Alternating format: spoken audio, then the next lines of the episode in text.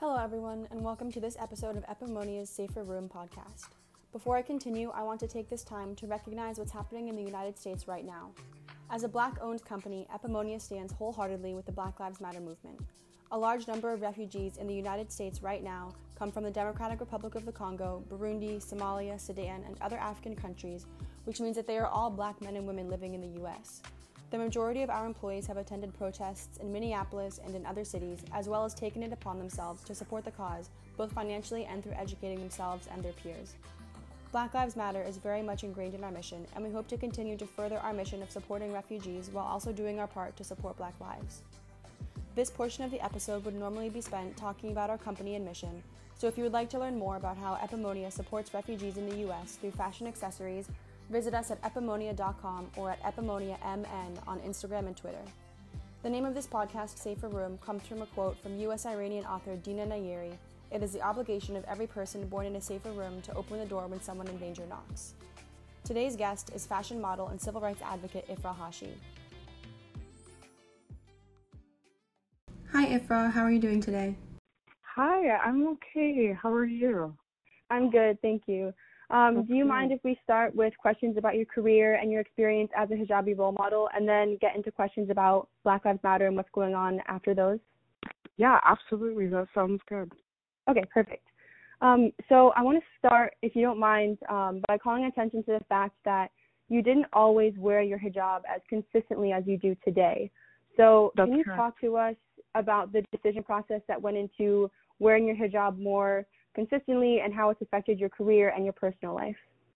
Yeah, absolutely. Um, so I, I grew up. I'm um, both my parents are Muslim, alhamdulillah. Um, and I grew up in a very like faith-driven household. Um, my mother was never very like extremely strict, I should say, compared to I would say some of my other friends. Um, however, she did implement like the importance of us covering and wearing our hijab. So I grew up when I was younger always wearing my hijab, always being covered. And I think like maybe when I got into my teens, obviously with like the culture clash of like growing up in America, obviously, and like wanting to like dress like your peers and you know look like everyone else. I guess I just decided to like dress and not wear my hijab sometimes. Um, and then that kind of trailed into like you know my late teens. So I would just I would be kind of on and off. I would wear my hijab when I wanted to. Other times I would like, you know, do my hair, be out and about. Um, and then I think it was kind of after like my early 20s came about. Um, I was just like very just trying to figure myself out. I guess you could say doing a lot of self-reflection. Um, and I just mm-hmm. realized that how important my faith is and how like it's really like the center of my life. So I kind of just like made a commitment to myself that I felt like I should present. Like I wanted people to know when they saw me, like this is a Muslim woman. Like regardless of what I'm doing, um, I'm Muslim first. So I wanted to represent that in a good way. And I felt like I was at a point in my life where I was like, hey, listen, I was trying to make some like huge career decisions, figure myself out at the same time. Um, but I wanted to be modest while doing everything that I was doing so that I could do it the right way, if that makes sense. Yeah. So it seems like that was a really pivotal decision as you knew that you were getting to the age where, as a model, it would be very, very definitive for your career, whether you were going to be a hijabi model or a non hijabi model. And you've spoken about how impactful it was for you to meet Ibtihaj Muhammad, the first hijabi woman Olympian, because of how important representation is. And I would argue that you are becoming a comparable role model to other hijabi girls and women in the U.S., especially from Somalia. Um, so, can you talk about what that means to you and how you feel having made that decision to be a hijabi role model? Oh yes, a hundred percent. Um, I think it was probably the best decision I ever made, and I'm happy that like I was at that point in my life where I reflected and I was like, hey, listen, this is what I want to do because I could have easily went and um, you know, not have worn my hijab, but I felt like I feel like it wouldn't have been as a impactful, and b it just wouldn't have really been a representation of who I am, and I wouldn't have been true to who I am. I feel like yes, of course, it's more difficult the fact that like you know I'm wearing a hijab because this isn't the norm, to be honest. Like I know we have Ibtihaj, who's amazing and she's doing great in her career field, and she's a hijabi woman. Um, and we have Halima Aden who's killing it, and there's so many other like models. I mean, not as many as I like you know, I wish we had, but like of course there are women who are killing it in their career field and they're wearing a hijab. But I knew that if I was gonna do this, that I had to do it the right way. And I wanted people to know me for who I was and for me to be true to who I am. So I'm glad that I made that decision. And I think it just makes it so much more worth it to have girls who look like me, who are Muslim, who are Somali, to see me and be like, wow, look at her like she's doing her she's following her dream she's doing what she wants in life and she's not altering herself she's not trying to make herself look like it's not really necessary. I shouldn't say someone she's not, but I'm not changing myself. I'm not sacrificing my beliefs or my faith to attain my dreams. Mhm. And so one of the career defining moments for you, I think, was that you walked for Nike at New York Fashion Week, not only has as a hijabi um, Somali American model, but also as a completely freelance model. So do you think yes. that that moment in your career served you as how you're hoping to serve other models, where it taught you that you could make it as a hijabi model and as a freelance model? Oh yes, one hundred percent. I think that experience as like amazing and cool and obviously like over the top it was like checking something off of my bucket list. Mm-hmm. I think you just like that sentence in itself. Like I went there as a freelance model first first and foremost, not signed to a huge agency, not having huge you know big agency backing me up, and on top of that, I went there as a Somali and Muslim woman wearing a hijab, and I just want to say like I think Nike does a great job at like you know inclusion and representing people of all different types. And that is so important because to me that was like wow i'm in new york fashion week okay? I'm like hey guys i'm here.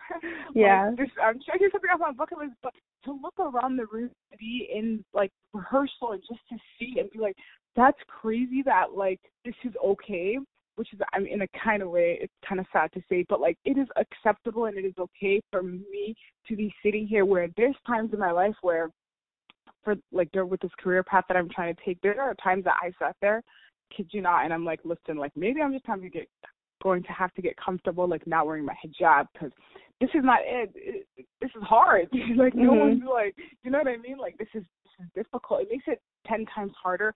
Like being a black woman, being a Muslim woman, being Somali. Like you have all these things that are like that kind of make you all these elements that make you who you are, but in, they're kind of like against you.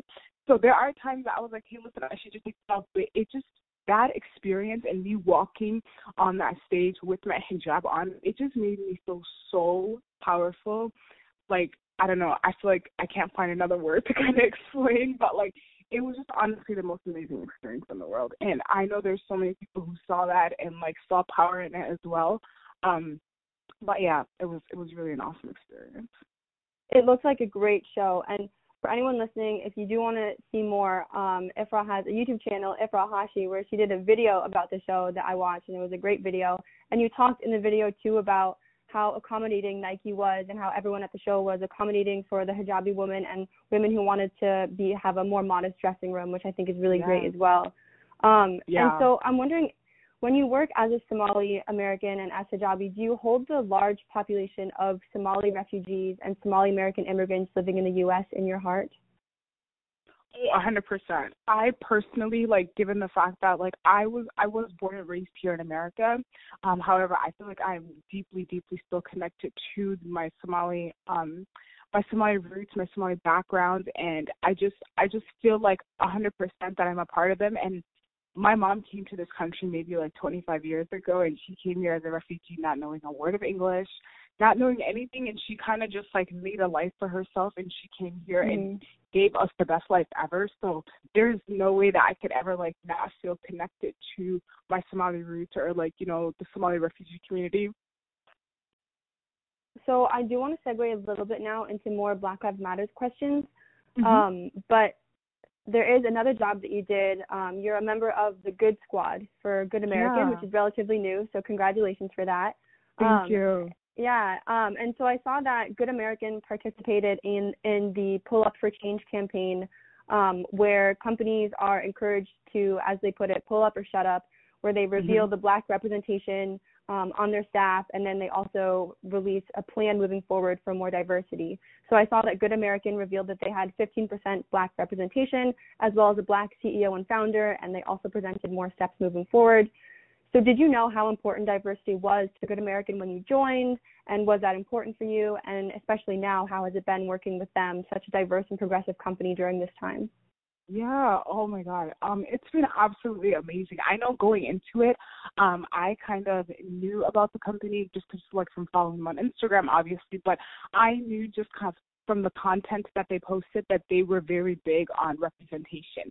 Um and mm-hmm. I think also something that we have to bring uh, uh, like keep in mind is like I feel like representation, inclusion, and diversity are words that have been thrown around in like the fashion and beauty industry for like the last two years. I feel like it's been coming mm-hmm. up a lot because everyone's kind of like you know on this wave of like okay, let's say we're diverse, let's say we're for representation, but there really wasn't a lot of brands that were kind of backing that up, to be honest.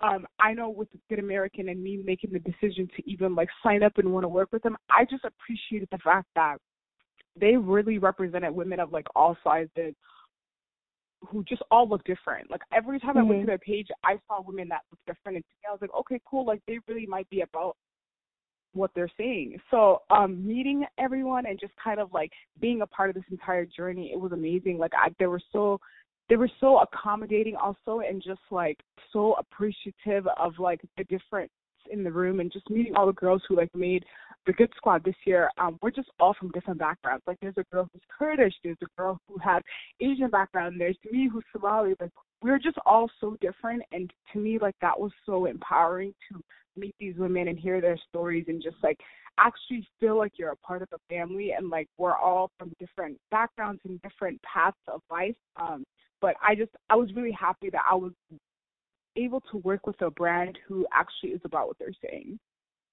Mhm. And I imagine that not only that job, but maybe some other jobs that you have or you had coming up have been delayed or changed in some way because of this yeah. COVID 19 pandemic. But I've also seen um, that you've been active at protests and spreading informational material through social media about Black Lives Matter. And you're also in Minneapolis, which is the heart of the protest right now. And so, what has yeah. your experience been protesting in Minneapolis and specifically protesting in Minneapolis as a black woman? Yeah. Um honestly it it's been trying times. It's been difficult. Um like you said with COVID-19, you know, we're still in the middle of a pandemic, so it's kind of crazy sometimes because I feel like people forget that. Mm-hmm. Um uh I have been like work has been slower obviously, so I've had more time on my hands um just being at home spending time with my family um but of course like now we have this other like pandemic that we're fighting um and it, it's it's really sad and it's like a lot. It's very uh dra- it's been very emotionally draining but i'm really happy that i've been able to be healthy enough to like be outside um and have the strength to like be able to protest and like actually be a part of this. Like for me to be outside in these streets that i drive down every single day and like see all this madness it's mm-hmm. scary but at the same time it's empowering and I say yeah. that because I look around and I see so many different people, so many different neighbors, allies, whatever you want to call it. And everyone is outside for the same purpose and everyone is feeling this pain and everyone is just together in this for once and it's like it's so beautiful to see that looking around um of course you think of you know the reason we're out here together and it makes me a little bit sad but to be able to look mm-hmm. around and i've been to marches i've been going to all these protests and I just like thousands of people come together and you look around and everyone doesn't look the same. And to me, I feel like Minneapolis has definitely like as a community we have definitely showed out and like came together during these trying times to like be there for one another and I think it's so beautiful. Yeah, what is the energy like in Minneapolis, not only during protests, because I, I can only imagine how energetic the city is during a protest, but also in the mm-hmm. moments in between protests? Um, oh my god, it's changed a lot. I feel like I mean, of course, you know, the people are still here and like kind of going back to what I was saying, all the protests that I've been going to because I've been really active and just trying to get myself out there and not just be at home and posting things. I felt like it was like a responsibility of mine to be outside and to be protesting and to be like in the streets and actually like seeing what is happening. Um it's really sad though because especially because of all the like the burning of buildings and everything that's been happening like there's a strip that if you drive down like it literally looks like post like war in the city like and it's so sad because i never in a million years thought that i like i don't know i just never in a million years thought that this would be happening here in minneapolis like Definitely, it's just yeah. crazy it's so sad like you drive by and it just looks like a ghost town and it's like wow it's it, the energy is definitely different because you drive down those parts of Minneapolis any day of the week. It doesn't matter Monday through Sunday. It's it's lively. Like people are in the streets, people are driving. It's it's like you know, it's a Mhm. strip where people are shopping all the time. It's like people are always there. It's a very lively, con- diverse community also. So it's like to see it now this way. It's just it's really sad. Um, but I don't know. I think obviously as sad as it is, um, I think this what happened was needed. Um, Mhm. and I just hope I don't know. I hope there's solid change that comes out of this. That's all I have to say. I'm an optimist, so Uh-huh. I'm, I'm really hopeful that like something good is going to come out of this. I just pray that something good comes out of it. Yeah, I'm also an optimist, and I haven't been to Minneapolis since this started, but the COO and the CEO of Epimonia both live in Minneapolis, and so I've seen pictures of it. Um, and Yeah. kind of like you have explained, I've seen pictures of streets that are burned down and empty, but then I've also seen pictures of monuments that have been erected and walls that have been covered in art and flowers. Exactly. yeah, it's definitely it seems to be kind of split down the middle, and I do agree with you that as unfortunate as it is, I think that the damage that is happening is all for a good cause. Um, So talking now, going back to um, like more about refugees and less about Black Lives Matter. So you're you Mhm. were born in the U.S. Um, you said that your mother was a refugee, and you also live in Minneapolis with the largest Somali population in the U.S. and one of the largest Hmong refugee populations in the U.S. So I was wondering Mhm. if you had any insight on the refugee community in the U.S. to share with people who may have some common misperceptions about refugees. Yeah. Um I think um like obviously like going back to what I was saying, here in Minneapolis we have the largest like refugee even community. Like I feel like newcomers are like hu- Minneapolis is like a huge shift for them. um and it, Mhm. honestly I think it's great because truth be told, I think refugees bring so much and like I hate to even like you know, refer to them as like a different kind of people, but like I think Mhm. people who are new, these newcomers that are coming, are first of all bringing so much culture to the city. A, and I think secondly, they are here with like I feel like a different ambition than anyone else is here. Like I see kind of like I can only honestly speak for my own like within the Somali community, obviously, but like I see people they come here and they come to attain like like this American dream, and I say that with quotations, but like they come Mhm. here and they are ready, they're passionate, they are driven, and they're just here to get a better life. And I think a lot of people are just like, what's the right word? To, I'm trying to find the appropriate word to use, but I feel like people are just don't give them a fair shot. I feel like um they just are very biased. Um, I think they hear refugee and they're just like they think like there's some sort of like like I don't know, like they're just from like another planet or something. But they're like humans Mhm. just like us who are just here to have a better life and to better the value of their life. And I think refugees come here to America, and especially within the Somali community, there's so many people who came here for, again, like I was saying, to attain this American dream. And like now you see their business owners, they are like I always say this all the time, but the Somali community and the Somalis in Minneapolis are honestly the biggest like hustlers and I appreciate it a hundred percent because you Mhm. walk down some of the streets in Minneapolis and they are business owners. They own restaurants, they own stores, they are actually giving back to the economy or like you know what I mean? Like they're they're very pivotal to the community. We we are needed. And I feel like people don't appreciate that enough.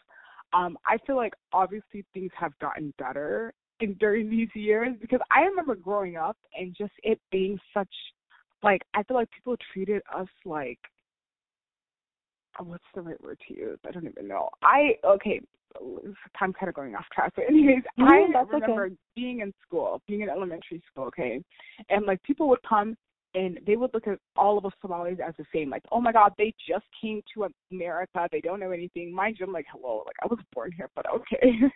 But they would all be like, oh my gosh, they don't know anything. I would just see how they would treat people, and I'm just like, obviously they are not like very fluent in English and like people were just like bullies. Like they were so mean and I'm like I can't imagine coming to a country that I didn't like, you know, grow up in and not knowing the culture, not knowing the language and just like being thrown into this like crazy pot and having to navigate and figure life out at that age. Mm-hmm. But I give it up to them because I know a lot of those people now are probably doing really well and kind of like just going back to what I was saying, like Somali refugees and Somali the Somali community, the people that have migrated here, have contributed to the economy here in Minnesota so much. We um like they're just so inspirational. Like I see them and I'm like, for you guys to have come to this country not knowing any English, not knowing anything, knowing nothing about the culture, not even be, being able to drive, you know what I mean? And to come mm-hmm. here and to make a life for yourself and to make a good life for yourself and be like pivotal people that are a part of the community like that is beautiful. And i see that even with the Hmong community. I see that with and i'm just speaking for the somali community obviously because i'm somali but i see that with all communities. Like we have we come here you drive down certain parts of minnesota and like all you see is strips of businesses among the Hmong community the somali community and to me that is amazing for you to be able to come to this country and not just make a living for yourself but to be like be like I don't know, like they're entrepreneurs, you know what I mean? Entrepreneurship is not something mm-hmm. that's easy, but to be able to come here and like start your own businesses and have actual successful businesses, that's incredible. Yeah, I think that that's probably one of the biggest misperceptions about refugees is the argument that they're a strain on the economy or that they're stealing jobs from Americans, and that's something that we really want to disprove at Epimonia. And it's something that Mohammed Malim, our CEO, who is himself a Somali refugee who lives in Minnesota, um, he talks about that a lot. That not only are refugees not a strain on the economy, and not only are they not stealing American jobs, but they're actually some of the hardest workers that he's ever met, and that you are now saying that you've ever met. Um, and so, also, like you were saying, not only do they start their own businesses, but they do it with every single barrier in their way the language exactly. barrier the economic barrier the capital barrier um, so I, I completely agree with that and I, I hope that more people can start to see that so how can the average american in your opinion empower refugee hijabi black minority any minority youth in a country that's so full of political tension and bigotry and why is it important right now kind of weaving back to Black Lives Matter too with the talk of being not only not racist but anti-racist. So why mm-hmm. is it mm-hmm. so important to be going out of our comfort zones to to do that? Yeah, I think it's really important because I think it's really good to have an understanding of like of just hum like humanity is so important and to treat people decent. Um, that is something that I like pride myself upon. Like I want to leave a lasting impression on any person that I meet. And not just a mm-hmm. lasting impression where it's like, oh my God, like she is so pretty. But like, I really want people to be like, oh my God, like she is a kind person. Like she is a good person. Like I can go to her and I can talk to her. Like I can go to her for advice. And I see that for everyone. Like I think it's so important to be kind to one another. And especially now, but just all the time. I think kindness is such a trait that is um like overseen. And i think it's so important. Also like unity is a big thing. Like going back to kind of what i was saying earlier with the protests seeing everybody coming together. Like when everyone comes together we are so much more powerful. We're standing shoulder by shoulder. When we're there like hand in hand like we are so much more powerful. And i feel like we can bring so much more to the table all mm-hmm. together. Um i think also like it's really important to have black women and men in these like executive positions, whether it's with fashion, beauty brands, um, whether it's with with just not even just in the fashion and beauty industry, but with any job. I think it's mm-hmm. so important to hire black men and women in these positions because first of all, like you as a company, I feel like they already are gonna get a whole different perspective. Like we bring a whole different just like aura, vibe, and just intellect to the table. And I think it's so important also to have black women and men in these positions so that the younger community and the younger generation can have something to look up to. Like me growing up, I wanted to be a model my entire life, okay? Like going from watching America's Next Top Model for like, you know, and I see this all the time, but like to, I never had people that I could be like, wow, look at her, like she's doing it. She looks like I can do it, and that's so important because had I seen that when I was younger, I probably like you know would have tried to achieve or like attain this goal a long time ago. But it took me to get older to see the first hijabi model get signed. Well, I was like 20 years old to be like, oh wow, mm-hmm. okay, maybe this is actually possible. So, and I think that's so important for the younger generation because like it's pivotal. Like it's like they need to be able to see that, hey, listen, I belong. I can do this too. And the only way they can see that is by seeing people that look like them in these positions, by seeing people that look like them in these career fields. So I think it's so important to accept black people, accept people of different cultures, different backgrounds, and like we don't. I don't know. I just feel like it's 2020. We need to get it together, America. Like we right. really need to get it together. So basically the best way to empower refugee or hijabi or black or any minority is to raise them up, amplify their voices, give them positions in representation and positions in power, and let that speak for itself for future 100%. generations. So if there are other black and or hijabi girls growing up, maybe watching America's Next Top Model, maybe reading about scientists or just mm-hmm. aspiring mm-hmm. towards anything where they don't see a lot of representation what advice would you give them? Yeah. Um I would tell them that as uncomfortable and as difficult and trying as it's going to be, I think it's so important that we are we have to make ourselves a seat at the table.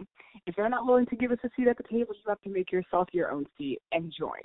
Um, I'm very big on like me growing up I don't know. I, I don't know if I want to say it's because it's the optimist in me, but I was mm-hmm. such a risk taker. Like I would always make sure that I was in rooms with people that sometimes people would say I probably didn't belong. Like I was oftentimes mm-hmm. the only black girl, the only Muslim girl. I tried everything, whether it was theater, whether it was anything it was. Like in high school, I was the kind of girl who signed up for everything only because I thought it was so important to have.